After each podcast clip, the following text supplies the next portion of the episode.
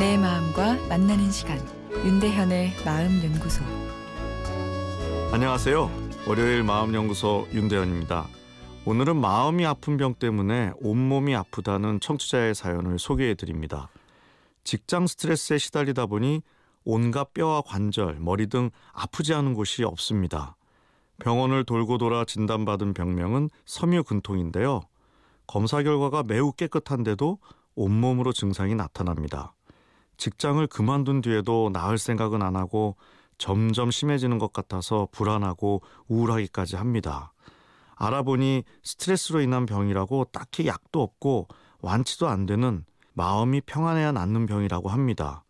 병이 들었다는 생각을 하니 마음이 더 복잡해져서 답답한 마음에 글을 올려봅니다.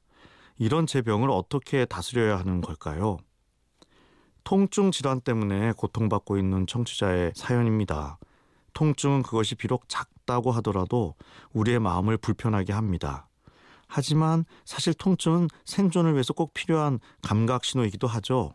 어디가 아픈지 느끼게 해주어서 위기 관리 행동을 촉진시키기 때문이죠. 그런데 오늘 사연처럼 통증이 계속 지속되는 것도 큰 문제입니다. 지속되는 신체의 통증은 마음의 우울을 만드는데 이렇게 해서 생긴 마음의 우울은 몸의 통증을 더 느끼게 해서 결국 악순환의 고리가 만들어져 버립니다. 아, 그리고 통증이 만성화되면서 일상생활에 여러 제약을 가져오게도 되죠. 우리가 통증을 느낀다는 것은 몸의 어떤 부위에서 통증 신호를 보내면 신경세포를 통해서 그 신호가 뇌의 통증센터에 도달하여 뇌에서 통증을 느끼게 되는 것을 말합니다. 그러니까 목에서 통증이 느껴질 때 사실 그 통증을 직접 느끼는 곳은 목이 아니라 통증센터가 있는 뇌입니다. 그런데 마음의 우울이 오면 같은 강도의 통증 신호가 목에서 보내졌다고 해도 더 아프게 뇌에서 느낄 수 있습니다.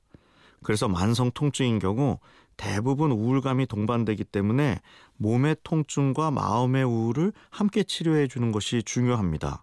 필요하면 적극적으로 항우울제와 더불어 심리 상담을 받는 것이 몸의 통증을 완화시켜 줄 수 있습니다.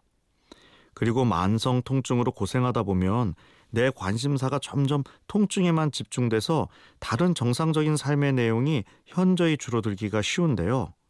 아프기 때문에 쉽진 않겠지만 가능한 한도 내에서 정상적인 삶의 틀을 유지하려는 노력이 꼭 필요합니다. 윤대현의 마음연구소 지금까지 정신건강의학과 전문의 윤대현 교수였습니다.